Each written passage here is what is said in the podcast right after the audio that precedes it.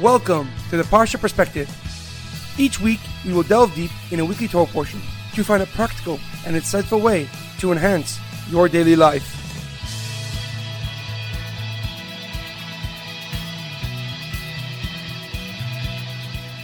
Thank you for tuning in.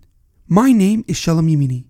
Each week, we will look into the weekly Torah portion to find inspiration that will complement your daily life and intensify your connection to God. This week's Torah portion is Parshas Vayetze. Our Parsha begins with Yaakov Avinu leaving Be'er Sheva and heading to Haran to run away from Esav and to find a wife. During his journey, he rested overnight on the future home of the Beis Hamikdash, Har HaMoriah, the mountain of Moriah. During that night, he dreamt of a ladder reaching all the way up to the heavens, with angels ascending and descending it. Hashem then appeared to Yaakov and told him that he would give this very land to his descendants, and that he would safeguard him until he returned to the land of Canaan. The next morning, Yaakov woke up and recognized the holiness of this mountain and named it Beis Kel, the house of God. When Yaakov arrived in Haran, he saw Rachel, Lavan's youngest daughter, and his cousin by the city's well with her father's sheep. However, there was a large rock blocking access to the well's opening. So Yaakov single handedly rolled off the massive rock that sat on top of the well and gave water to her sheep. Rachel ran home to tell her father that his nephew had just come to town, and Lavan went out to greet Yaakov and invited him to stay in his house as long as he needed. Lavan also offered Yaakov a job to tend to his cattle and asked him what he would like as payment. Yaakov replied that he wished to marry his youngest daughter, Rachel, to which Lavan replied that he would have to complete seven years of work in exchange for her hand in marriage. So after seven years of work, Lavan arranged a wedding, but switched his daughters, giving his oldest daughter Leah instead of Rachel. The next morning, when Yaakov realized what happened, it was already too late. So he waited one week, married Rachel, and worked another seven years. Our Parsha contains 11 of the 12 births of Yaakov's children. Leah had Reuven, Shimon, Levi, Yehuda, Yisachar, and Zevulun. Zilpah, Leah's maidservant, had Gad and Asher. Rachel gave birth to Yosef, and her maidservant, Bilhah, gave birth to Dan and Naphtali. However, a question comes to mind. The pasuk in the beginning of the parsha says, "Vayetze Yaakov mi Be'er Sheva vayelech Harana."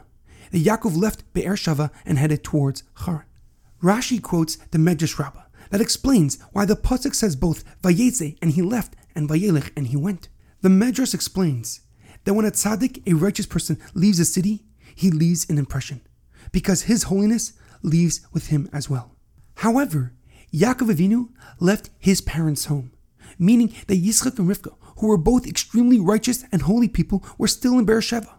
So how can we say that Yaakov left Beersheba and he took the holiness of the city with him? One of the many answers that is given is that Yitzchak and Rivka did not actually live in Beersheba. They were living in the city of Haran. So that when Yaakov left Beersheba, the holiness of the town went with him, and therefore it is befitting to write Vayetze and he left. As the Medrash explains, that when a tzaddik leaves the city, he takes the glory and the beauty of the town with him. However, a deeper and more profound explanation is that when the pasuk says Vayetze and he left, it doesn't just mean physically or spiritually, but rather also mentally and emotionally. Meaning that when Yaakov Avinu left Be'er Sheva, he entered into a new phase of his life, the family building stage. Yaakov's mission changed from developing himself into building his family and the Jewish people.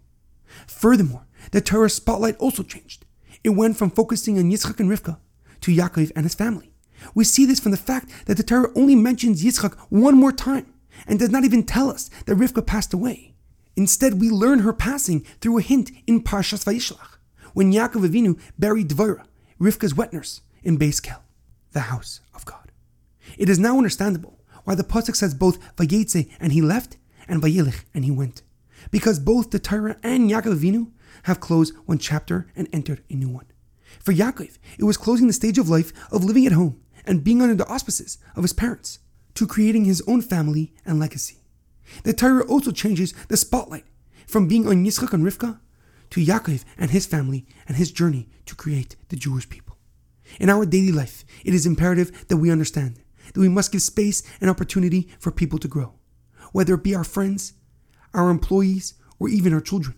we must provide them with the freedom and confidence to advance and succeed in all aspects of their lives. For when they know that we believe in them, it will boost their resolve and give them the courage to tackle the unknown and hopefully be successful beyond their wildest expectations. There is an amazing quote that I once heard It is easier to believe in yourself after someone has believed in you first. Have a great weekend and good Shabbos.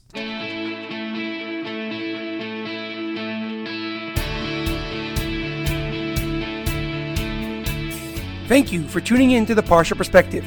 Check out our website, theparshaperspective.com. Send thoughts and comments to theparshaperspective at gmail.com. Till next time, thanks for listening.